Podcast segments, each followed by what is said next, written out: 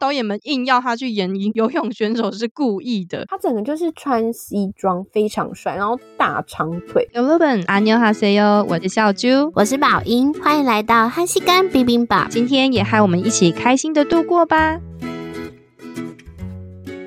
一好快又到年末了，我们四月开播到现在已经快八个月了耶！我整个想了一下，我们今年呢、啊、做超多演员特辑。从早期的李道宪啊、李俊浩啊、金宇彬、安孝燮、南宫珉，还有最近的 IU 池昌旭跟朴恩斌，如果还没有听过的朋友，可以找来听看看哦。没错，每次做完演员特辑啊，哎，收听率都很好哎，看来大家很爱这个系列。我自己是也很喜欢，因为呢会一次性的回顾自己看过的演员的作品，然后也有一种陪伴他长大的感觉吗？而且我觉得在在每个次的准备过程啊，根根本就是我们长知识的时间，没错。因为就是顺便就是当粉丝啊，就重看一遍他们的故事啊、采访片段啊，还有剧啊。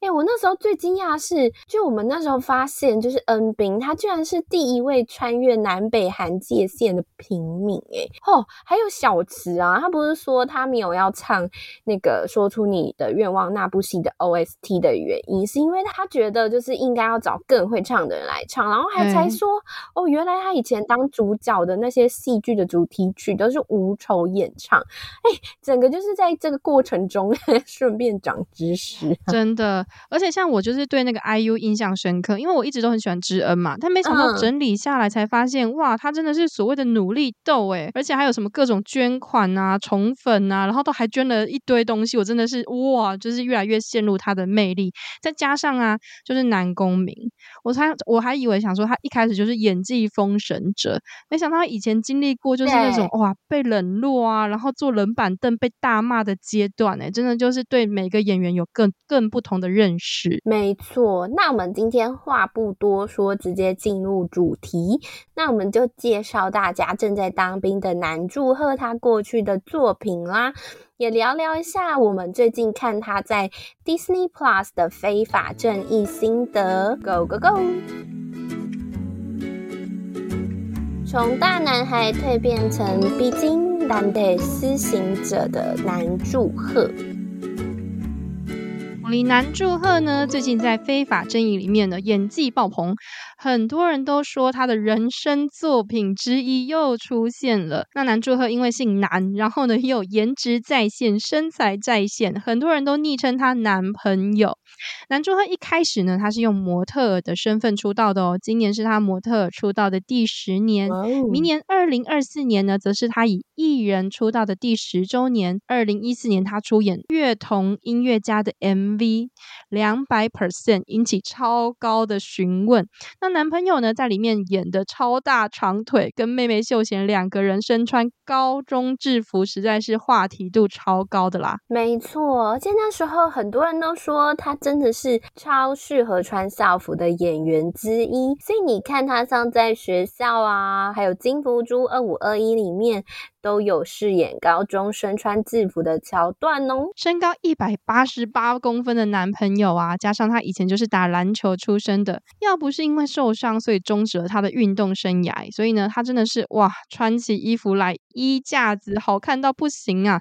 整个体格呢，也是一个赏心悦目。之前路拍呢，还有人拍到说，吼哇，他真的是高到快顶到地铁的车厢 顶。那他的第一部戏剧呢，是《圣女公主》，里面呢饰演一个不懂事的大学生，但是我注意到他呢，则是他的第二部作品，饰演高中生的《Who Are You》学校二零一五。哇，他真的是一前面演大学生，现在演高中生，越演越年轻啊！那那个《Who Are You》学校二零一五呢，基本上我觉得根本就是校园版的狗血剧啊，就是在那个时候。哇，上演了双胞胎复仇、真假女主角推理追凶，真的是看起来就是蛮过瘾的。在那个时候，尤其是女主角就是我们的索炫，她飙演技耶，她一个人分饰两角。就是饰演呢，就是为了要为妹妹复仇的双胞胎姐姐。那武利祝贺饰演什么呢？她饰演外表冷漠。内心澎湃的游泳天才韩以安，嗯、那问题来啦，一开始我就站男一，就是我的男朋友，谁叫人家就是在里面很多游泳戏嘛，哇，身材真心好看。结果编剧越写越倾向男二入新材，搞得我中间很焦急，就一直没想说你快点追上去啊，你要输了啊。总之呢，我觉得如果要看青涩的男主贺演高中生，又要有点来点推理的话呢，这部是可以点开来看看的哦。哎，你刚刚一说，我突然想起，他很像那个，是不是很像张韶涵的《爱莎时期》呀？就是对，有点像。姐妹，我刚刚听你讲完，两个姐妹突然就是突然吓到，哎，对，好像是我小时候有看《爱莎时期》，没错，爱莎。但是我跟你说，你刚刚说完呢，其实我都不太记得，我只记得推理好像很有趣，然后其他都忘光了这样子。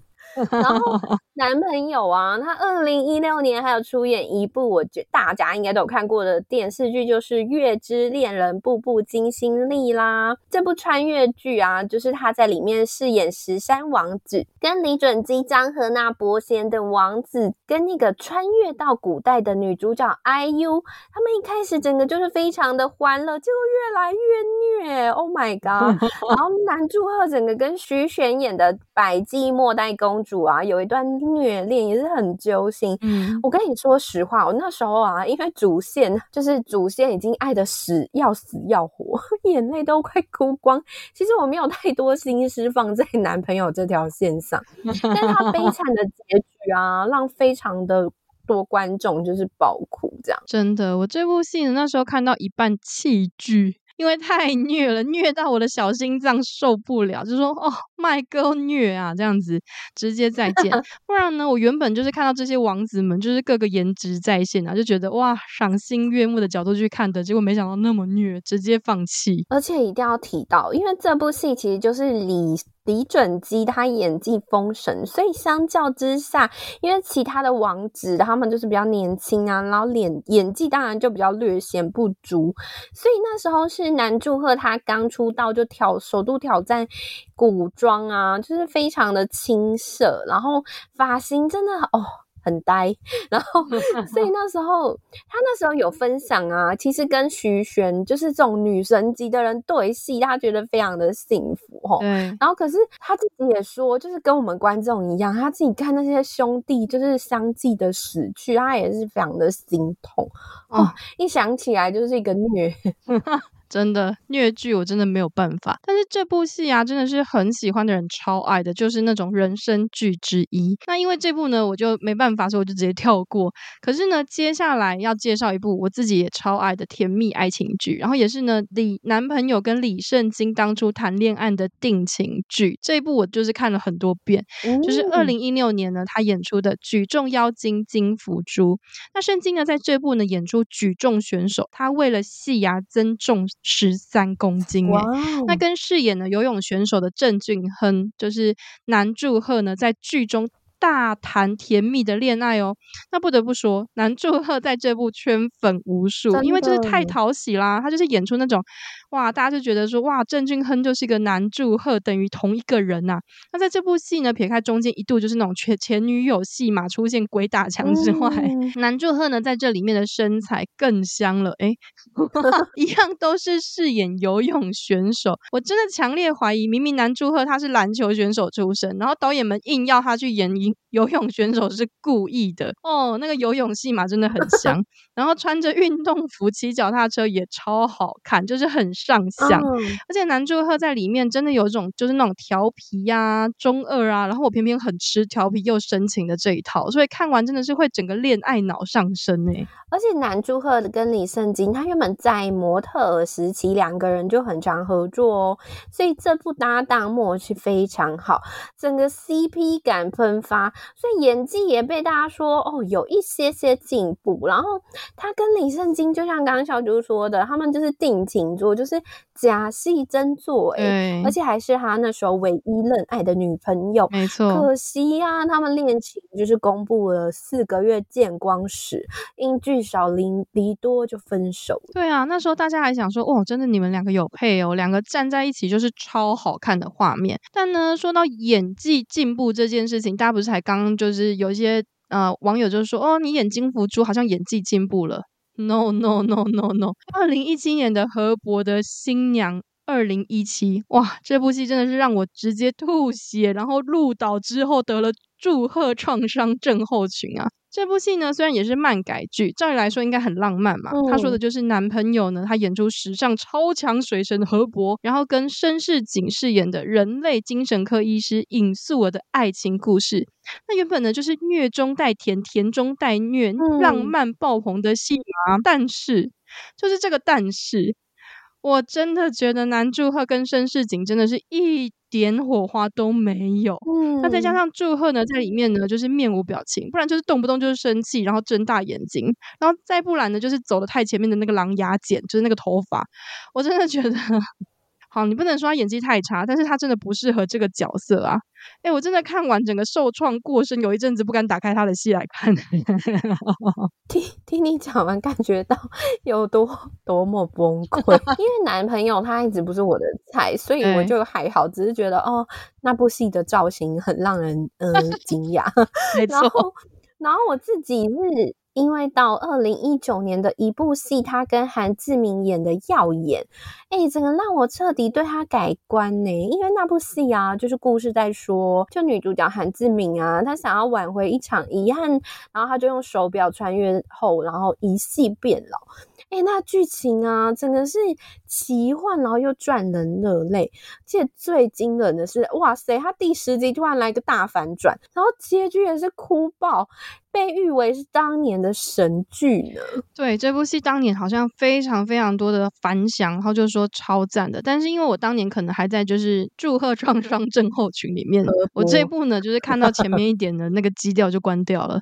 但是超多人大赞的诶，而且好像祝贺在里面是饰演记者嘛，对不对？他其实是说应该是记者志愿生，他演的李俊赫啊，他就想要成为记者，然后可是因为家庭有很多问题的阻挠啊，那他的前程。就是有点茫然这样，然后他就把那种生无可恋的感觉演得非常好。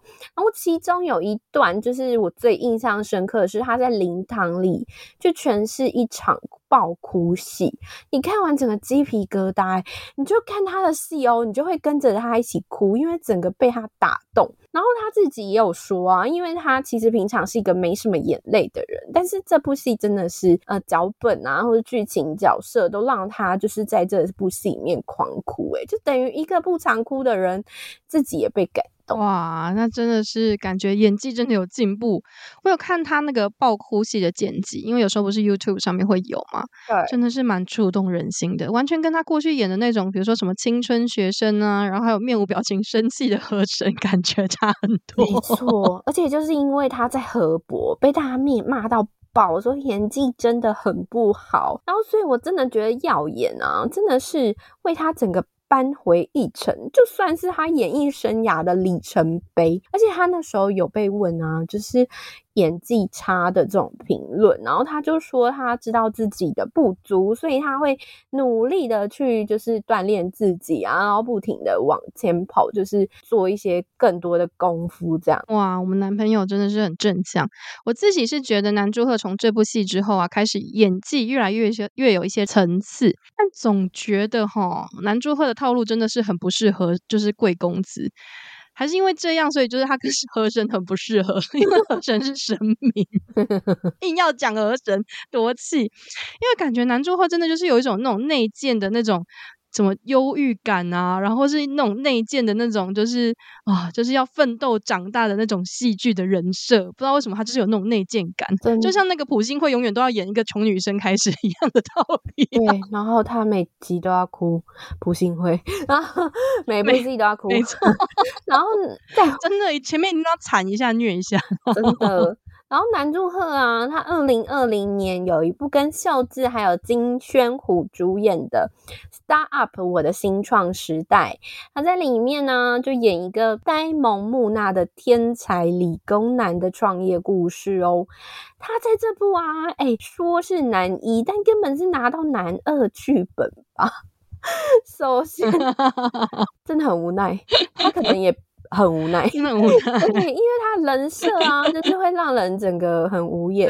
因为他就是一开始被设定就是要说谎，可是他真的就继续说谎呢、欸，就是因为他被说，就是他要假装就是什么秀秀智小时候的初恋啊，可是他就这样子继续演下去，他也没有要就是，然后大家就觉得这人怎么？这样 就很不老实，然后还有一些小小的幼稚情绪啊，很暴躁啊，所以对照当时金宣虎那种沉稳又成熟的个性，差别非常大，所以观众当时就分两派人马这样。对啊，哎、欸，拜托，这部编剧就是现在那个无人岛 Diva 的编剧，你看吧。果然就是男二在线，男二视角，男二 forever。我就是那个爬墙爬去金宣虎阵营的其中之一啊！哎、欸，多金又暖男又默默守护，谁不爱啊？然后男主他在里面根本就是老顽固，然后又中二生，然后在外加幼稚啊！真的，我那时候就是爱这部爱上金宣虎，整个被圈粉，而且我那时候真的快被南柱赫气死。虽然那是编剧写的，但是他就是一直要去什么。嗯他去，他有一幕去揍那个金宣虎的那幕，我整个差点就炸电脑，想说在干嘛？对，然后可是没有，也不能怪他啦，因为这是剧本就写的，他真的也是能说他很厉害，就让大家都生气。然后，然后当时啊，因为这部戏有一个特点，就是他新创的主题，虽然那个时候非常新颖的题材，所以也蛮多人是因为题材才入坑。那南柱赫他那时候有。说就是受访的时候说，他有形容哦，他自己的个性啊，在本人的个性就是那种其实不太看着人家，就不敢看着人家眼睛说话，嗯、所以跟他在这部戏里的南道山，他觉得非常的像。嗯，就是比较腼腆那种感觉，然后可是他因为要演那个饰演天才，他就觉得哦，他也花了很多时间去准备啊，像去什么组装个电脑啊什么的。然后还有啊，因为大家应该也会记得他在剧中有个人设，就是他生气就要打毛线。然后男主和他就说啊，他真的不会打毛线，他就是要花很多功夫学怎么打毛线。这真的是编剧真的是有在整他然后。然后啊，他在里面的就像我们刚刚提到的，他里面就是那种青春稚嫩、恋爱脑，然后又对女主角死缠烂打。反正我就说这部就是总结，就是三角恋非常虐。如果真的不喜欢虐剧的话，真的可以放弃哟。嗯，那个要看这部，可能要以宣虎视角去看，不然会气死。真的。好，再来用宣虎也会气死啊！对，有宣虎也会 气死啊！反正那你干脆不要看好了，气死就是一个气死的剧这样子。你看，激动到那个麦克风都爆音了。好，再来呢，新创爬墙，我爬去金宣虎那边之后呢，二零二二年的二十五、二十一，再次让我爬墙爬回来，乖乖爬回南柱赫身边。二十五、二十一呢，南柱赫饰演的白奕辰，哇，真的是帅到爆棚！我的妈！这部戏的时空背景是在一九九八年，然后在讲金泰梨呢，他饰演的十八岁剑击选手罗西度，因为和家里破产而努力生活，想要离开启新的人生的白易辰的故事。那我武林男祝贺一开始就是饰演这个二十二岁的白易辰，他跟十八岁的罗西度呢相遇，然后他们经历了三年嘛，才在各自的二十五岁和二十一岁相爱。那所以就是剧情才叫做二十五跟二十一。中间真的是超级让观众心痒难耐的，因为他们那种哇。暧昧氛围，然后甜蜜，然后又有一点单相思，然后又不知道对方有没有喜欢，就是一直那种浸润、浸润、浸润到内心的那种恋爱感，真的让观众很崩溃。每一周都很期待下一周就是在一起、在一起的进展，尤其是呢，男祝贺呢，到最后呢，就是完全不顾一切的开始释放出对女主角罗西度的爱的时候，哇，真的是在荧幕前会尖叫、尖叫再尖叫，欸，诶诶这部作。作品啊，我记得好像是评价有两极，因为有些人就是希望可以有 happy ending，然后有些人就觉得没错，这就是人生应该要有的状态啊。而且刚刚有提到的，就是那个罗西度嘛，他其实就是原型就是击剑选手南贤喜，他前阵子啊也被爆出就是被骗婚的新闻，然后情节非常的狗血，然后掀起韩网一度讨论。可是不得不说啊，那时候的南柱赫饰演的白亦辰真的是那时很多女生心中的完美男友原型哦。真的，我就是属于那个无法接受结局的那一派，我就觉得这个戏停在十四集就好了，不能再往下看，往下看会生气。但是说到这个，那时候因为金福珠的关系嘛，就是南柱赫，我就整个人就觉得哦，好喜欢哦，就是一个高男，就是高高帅帅的大男神。毕竟我对这种就是长相的人呢，我真的是很难抵抗。所以呢，我就参加了二零一七年南柱赫他首次就是亚洲巡回来台北的见面会。那、嗯、那一场真的是我史上 参加过范咪印象最惨烈的天花板，目前还没有遇到比他更惨的。为什么？我觉得一方面可能是因为他那时候还很青涩，嗯，吧。总之，他那一场真的是蛮紧张的。然后，那为什么我说是惨烈的天花板呢？因为毕竟那时候 OTT 平台还没有就是整个当道，就比如说什么 Netflix 啊、Disney Plus。所以说真的，直接就是追金福珠刚下档的人不多，就是还没看的人很多啦。所以第一个呢，就是二三楼都蛮空的。他那时候在 TICC，然后呢，后面的一些人都已经往前移了，所以后面就整个就是空到爆。那我这次要讲他呢，就是还回去翻照片哦，哇，我那时候坐第九排，其实蛮近的，然后但是往后面照就是哦。那可能也是因为现场的粉丝很害羞哇，全场的 reaction 之冷静的，你真的是觉得傻眼，超冷静啊！为什么大家很害羞？是因为演员的粉丝比较文静嘛？因为我之前呢、喔，去红红毯的时候，那个差别真的很大，因为 idol 的粉丝都在啊尖叫，然后演员的粉丝，你去那什么 青龙啊、白响，或是就是。只有演员场子的颁奖，他们就是非常的淡定，粉丝就是很文静的在欣赏，就红毯这样。有可能呢、那也有可能是爱在心里口难开，什么老套的台词。我觉得，但是最惨的不是就是那个，就是粉丝的 reaction，这也就算了。我觉得最惨的是你们，就是各位听众，不知道记不记得我之前有介绍过范咪的套路，就是二进二退嘛。但他就是二退退场之后，完全没有人喊 uncle，因为通常都是要在二退，然后喊 uncle，他最后就是出来，全场没人喊 uncle，哎，大家就静静的等待。然后因为那时候就是我其实就是在大众面前其实是会有点害羞的，我就只有。嗯 uncle 很喊哦，超尴尬。所以等到最后，他自己二进三进走进来唱歌，诶，我真的是哇，我替他尴尬癌就是感到爆炸。所以那时候我真的记得，就是我还在我的社群媒体上说，哇，真的是有够悲伤，我都要替祝贺流泪了。那因为年代久远，我的记忆是长这样啊，所以就是如果我有说说错的地方，那还请有参加的听友们可以跟我更正一下。听完整个感觉很哀伤，非常的尴尬。好尴尬的啊，然后他就你就看到他一个人在台上，就是很卖命，但是又很紧张。然后，但是不得不说，因为那时候他可能还没现在那么红，所以那时候福利真的是蛮好的，就是全场是击掌的海摆。嗯，本人呢、啊，哇，真的是高到爆，然后脸又小，超帅。我这次真的是回去翻以前的照片，但是又发现说，哇，那时候他的他他的就是他那时候他真的长得好青涩，就是有一种大学男生的感觉，跟现在非常非常不一样。没错，他以前的样子跟现在真的。差很多，尤其是跟现在他在演的非法正义的样子。因为我记得我就是比你晚一年，我二零一八年在韩国读书的时候，有去过像是青龙白赏大钟跟首尔大奖的颁奖典礼的红毯。那时候最常最常看到的明星啊，除了丁海寅之外，就是南柱赫诶。然后因为那年呢、他以那个电影《浴血围城八十八天》整个很少超多新人奖，所以你在红毯都能看到他。他整个就是穿西装，非常帅，然后大长腿。可是我那时候是一直都记得他个性，感觉就是很腼腆又害羞，这种静静的挥手的感觉。哎、真的帅。但是他好像真的，那这样子听起来真的是这样，就是面对观众的时候都很腼腆。对，就见面会他也是啊，他超紧张的。你知道他唱歌就是不是都要出来唱歌吗？嗯，手手是，一手拿 麦克风唱歌。哇、哦，你就想说现在是在怎样军队里面唱歌吗？整个人就是害羞感爆棚啊！我都替他觉得紧张，可是明明他在。录就是三十三餐里面，就是又觉得很调皮呀、啊，很好笑啊，就是很像一个大哥哥这样子，很会照顾，就是那些兄们。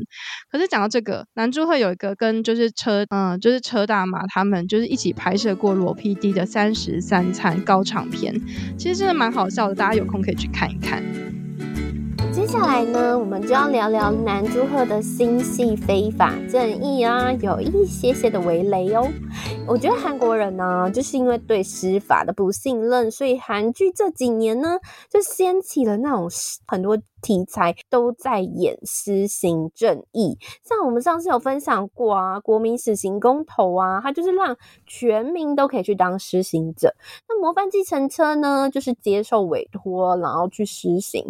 然后可是这部非法正义啊，就是警校生南柱赫，他白天就是一个乖乖牌，然后半夜跑去当治安维护者，诶，他。他就是有非常多疯子在帮他，因为你如果想要操纵舆论呢，你就靠媒体记者吹美丽，你需要那个庞大的善后能力啊、财力啊，就靠南祝贺的狂粉 副会长。就李俊赫演的那个，他可以帮你删掉什么监视器什么的。对，没错。我们之前不是还在讨论说，哎、欸，他到底这种没戴手套又没遮脸，他怎么不被发现？原来靠狂粉帮忙。我不得不说，李俊赫真的是把那种反差演的超好的，对外界就是感觉什么霸气充满、锐气千条、超级果断的这种霸总啊。然后呢，面对祝贺。就是演的智勇啊，就是一秒变脑帝耶，整个展现他的钞票的超能力，狂撒钞票。然后看到智勇会那种兴奋感呢，不知道为什么我有种觉得有点变态但有点可爱的感觉，好像在看到就是迷妹跟脑帝在追星。我本人也是？对，我觉得他就是迷弟。我觉得他看到男主客有一种眼睛发光，哎，我的偶像来了，我要帮我的偶像杀人那种。真的，而且就像你刚刚说的，因为他角色就蛮特别，然后他就有说，他自己这个角色就是比较极端，又有点喜剧感，所以导演呢就赞赏他的演技，就像一把锐利的刀哦，他可以很清楚的掌握这个角色怎么收放自如，然后非常的聪明。而且我真的觉得这部的配角演技都是非常的浮夸派，真的是漫改改编诶，所以你就可以天马行空这样。而且我觉得像那个，你看啊，那个南柱赫去杀坏人的时候，红发记者崔美丽，她整个嗜血，然后见猎欣喜呀、啊，然后还想说，哎、欸，丢更多的诱饵，让南柱赫再去吃行，然后冲高收视率的样子。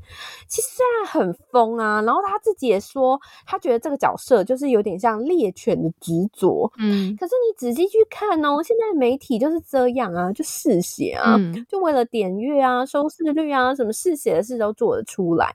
他在里面不是还有那种拍手叫好，然后然后大笑的剧情了？就是。啊，是虽然真的很夸张，可是我在想，会不会就是就是导演或编剧就是想要用这种手法来呈现，就是那种彻底来讽刺，就是当今社会的媒体乱象的感觉呢？对，但是我不得不说，我觉得他这个有点有点那种美式风格，又带着韩剧风的那种。柔杂，我呢，所以就是有一点不习惯，所以看每次看崔美丽出场的时候啊，她那边大笑 Bravo 的时候，我真的是尴尬到爆炸，欸，不知道是不是因为刻意塑造这种就是 这种这种 feel，还是演员演技的关系，我整个觉得她太用力了，而且她那种就是感觉就是有一种漫画式讲话，就是比如说她一讲话，同事组长都被定住的那种感觉，你就觉得嗯，这是这是什么？这是这是这是什么？就是。完全觉得，嗯，你你现在把大家当当当就是当白痴吗？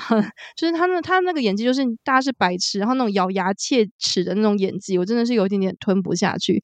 所以有的时候他刚开始，尤其他在前期出来的时候，我真的是蛮出戏的。而且我跟你说，他那造型啊，你记得杨杨千嬅吗？他以前有个红发造型，超像。他 没看到他的时候，想说杨千嬅出来，而且我看，而且网。网友还说，因为这部戏一开始男祝贺也有也有就是洗澡戏，所以很多人都很高兴。对，就说哦，洗澡他在洗澡。但是但是我跟你说，因为崔美丽她在这部有洗澡戏，那网友就说我我没有想看看你洗澡呢。对，那祝贺就可以了。对啊，你很坏。好，我们讲太多就是配角，那我们聊聊主角南柱赫。他这这部戏啊，导演说那个他这个角色是需要能展现双面性的演员，就是他眼睛啊，用那种闪闪发亮的眼神，可是又要呈现哀伤感。所以南柱赫他就花很多时间啊，去跟大导演讨论说啊，他白天跟夜晚要有什么差别呢？你看他白天就是那种平凡的模范警大生，然后晚上啊，当那个维安维持治安者，他就是要阴沉又孤独感。我记得他有一幕真的很惊人，就是他看着镜子邪笑，哦，对，哇塞，表现的超细腻，然后我真的是吓到，你是南柱赫吗？然后因为因为他以前真的都演乖乖牌，所以演这种。暗黑的坏坏坏的风格真的是很难看哦，而且我觉得后面是有点走火入魔诶、欸、他就杀人杀上瘾，而且你看他旁边还有那个狂粉 副会长，然后再加上。红发记者整个就是推波助澜，然后我那时候就觉得他一直自己觉得他可以当审判者去惩罚这些人，嗯、还好刘志泰这个角色就是他一直出现啊，他整个一直出现就是学弟学弟，然后 然后一直阻止他说，你应该好好当警察，回归回归正确的体制啊。他每次出来，他们就在那边哦，学长学弟学弟，到底 到底要讲多？而且这一次啊，刘志他刚开始增重增成那。我整个看不懂，想说天哪，你也太大块头了吧？对。后来看到他那跟南柱赫决斗的戏，就觉得嗯，难怪你要这样安排。那不是有一场对打戏吗？哇，男祝贺真的像布袋一样被他丢出去，诶，我真的吓傻。而且他对于男祝贺那种执着，就是他演出那种为了要维护自己内心的价值，然后而疯狂的样子，就是跟男祝贺有的拼，而且有一种劝他 浪子回头的感觉。没错，就觉得。哇，刘志泰这一次真的跟过去演那个什么纸房子的博士超不一样的。那男朋友呢？这一次把那种深层的愤怒跟内敛，哎，我觉得他表达的不错，哦就是不是以前那种动不动就是只是瞪大眼睛的生气而已，而是他那种全身心表达出一种愤怒，然后绝望，然后还有一种深沉的不公不义。哇，尤其是最后一幕，他看着就是他穿着那个警察制服，然后看着一幕的那个神情。嗯哎、我真的觉得很到位哎，但是同时也猜会有下，就是下一季啦。没错，像我们整个就是被南柱赫的演技又在就是。赞赏，然后导演呢、啊，他现场也一直狂赞他，诶他就是觉得哇塞，南柱赫怎么这一幕就可以一卡到位，就是做到好，然后他就一直说，他觉得他很会，他消化剧本能力非常强啊，然后动作戏也让他非常佩服，而且南柱赫啊，为了这角色，他下了很多功夫，他说他每天都去拳击场练习哦。然后导演说，他动作戏的部分有特别放了许多特写，嗯、就是要想让大家看看男朋友他的悲伤跟沉稳的感觉，啊、而且他还特别用了一个，就是大家可以看的时候可以看一下，就是在黑暗的时候，导演他会特别运用什么逆光镜头，嗯、因为他想要让大家呈现就是金志勇的角色跟个性。我在想说，可能太黑。太黑看不到，又戴帽听超黑，好不好？有的时候用电脑看完全看不到人在看。然后说，哎、欸，还要调亮的。对。然后导演呢，他也说，他就是这次有特别精选一些窄小的暗巷啊，因为他就是在觉得，其实很多事情，生活中这种事情都会。都在我们身边，都很常发生，所以他在场地上面还有特别的选。但是你不得不说，他因为选的场地就是太太周边了，所以有时候看完这部戏，就是会有一种恐怖的感觉，觉得觉得 太可怕，就会想到我们以前在韩国有经过那些小巷子。对啊，韩国超多这种小巷，好不好？不得不说呢，私刑正义就是这部戏呢，真的会让人家觉得说，哇，激发一。个人的那种代理满足感。但是毕竟我们的现实中真的会遇到很多那种不合理的事情嘛，所以每天新闻呢也一直推播各种犯罪事件呐、啊，然后我们真的也就是会对那种沉重，然后感到无能为力。所以当男主会演出的时候，很多人就是会有一种哇代偿的快感，就是我平常遇到的不公不义啊，或者是在新闻上看到很多的事件呢、啊，好像就是因为这样就被解决了。但是也因为这样啊，网络很多人开始争论哦，就说这样的类型的戏剧出现到底是好呢，还是应该要稍微调整一下呢？没错，而且我想跟大家分享，因为像这种啊，在剧中啊，因为有很多就是模仿犯，就学男祝贺的这种。就是杀人，自以为的正义，然后他就在全国遍地开花，跟着杀人呢，就处罚一些他们觉得应该被惩处的恶人。然后就想到现在韩国社会也有很多施行正义的网红，因为之前有不知道大家知不知道，就是有一段时间有非常多韩国的教师啊，就是被学生逼迫到就是忍不住，然后选择去轻生。嗯、那时候那些网红就出来做什么，你知道吗？就是也是。这种私刑正义嘛，就是希望大家以暴制暴，这样有点类似，但他们就是扮演那种鼓吹者的角色，他们就把那些他们觉得是恐龙家长的个资哦，就放在网络上公开，然后让网友啊可以去出征他们啊，甚至砸店呢，去撒去去那些店面喷血什么的，等于就是用他自己自媒体的力量去做私刑。然后日本啊也有这个。类似的东西哦，他被称为是私人逮捕系的 YouTube。他们会做什么呢？他们就也是以觉得自己是在伸伸张正义，然后他们就去逮捕那些性骚扰别人的痴汉或是一些犯罪者。他们就把那种逮捕啊，还有全程都放在网络上诶。然后我就会想说，哎，这样子不就是靠这些赚流量，不就跟刚刚我们讲的崔美丽很像吗？可是我觉得其实某种程度台湾也很多类似的事情哦，就像。每次只要一件事情在爆料公社发酵之后，然后全民就开始集体漏收公审那个人，然后最后当事人结局一定是什么导电啊，或道歉啊，就类似，就是差不多，没错，反正。每天都是发生一样的事，这样对。但是之前不是也有发生过漏搜，然后后来发现才搜错人，然后对对方造成很大的创伤吗？所以呢，我觉得这其实真的是难上加难，真的好难。对，究竟呢是要信赖感觉很多漏洞可以钻的司法体系呢，还是支持这种马上就揪出加害者，然后回系的私刑体系呢？嗯、我觉得其实每个人心中一定有不同的想法啦。但我觉得呢，就是类似的。类型的影集呢，就是越来越多的关系呢，可能也是因为大家现在就是对于整个社会感到非常无奈的原因。没错，那如果要说整体心得，就是非法正义的心得的话，我其实是觉得比起像李帝勋模范计程车那种代理满足，就是惩罚坏人的爽感，而且。我记得第二季就是李帝勋那个模范计程车第二季，那些恶人被整啊，就会让你觉得很爽，然后很开心笑哈。可是我觉得这部这种韩式英雄片，你就看四个疯子打造非法正义的世界的体制，虽然只有八集，可是你会有很深层的反思。诶，我觉得它跟模范计程车不太一样，它比较像是余韵很深的作品。对，模范计程车就是有点爽快感，但是呢。私行正运的就觉得呃，就是呃，就觉得啊。余韵真的是就像你讲的很深，但不得不说，整体而言，南柱赫在这部戏里面呢，真的跟其他人在对戏时，哇，比起过去老练很多，而且呢，就是也跟过去的戏路呢做出了不太一样的区隔。那我们今天呢，就是为大家介绍了我们的男朋友南柱赫，他从青春就是青涩青春的大男孩，慢慢的展露出演员的样子。那很期待呢，退伍后的男朋友会以什么样的作品来跟大家。重新见面呢，我们今天的节目就到这边喽，谢谢大家，拜拜。